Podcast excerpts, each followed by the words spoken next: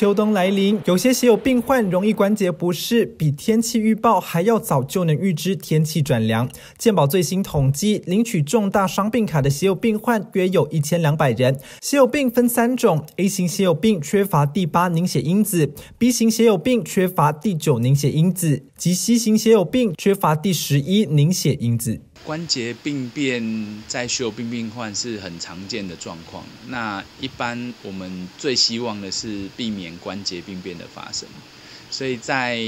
病患年纪比较小的时候，就应该要进行预防性的。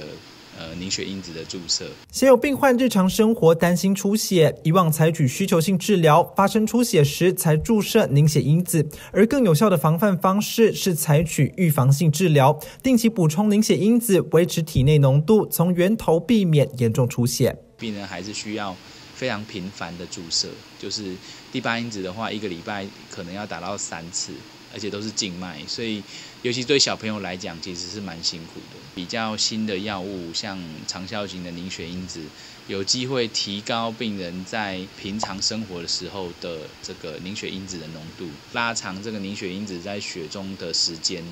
看能不能够让病人能够减少这些注射的负担。 以往幼儿病患难免1周3次需要忍受扎针之苦，也容易遗漏注射，长期下来依然可能有关节问题。近年来，凝血因子技术逐渐成熟，消毒程序也相当完备。新型长效型凝血因子甚至有每3天、4天、5天注射1次不同剂量频率的选项，拉长注射间隔，更持久保护关节，预防出血，提高治疗方便性，也增加患者的治疗意愿。未来也还有更长效的药物发展以及基因治疗。 病友将有更多治疗机会，值得期待。台大医院1984年成立台湾第一个血友病中心，整合治疗资源，推动血友病医疗的进展。如今，中心除了治疗，更重要的是定期检视患者病情，规划后续治疗及照护方案，如专职卫教护理师全日驻诊，提供病友照护与卫教指导，整合台大医疗团队，降低病友关节损伤及并发症的发生。如果病友的健康状况没有什么特别的问题的话，我们每一年都会进行整个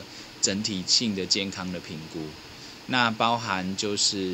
主要是以骨关节的健康评估为主。如果病友本身已经有一些关节的问题的话，那我们会就是定期的会诊这个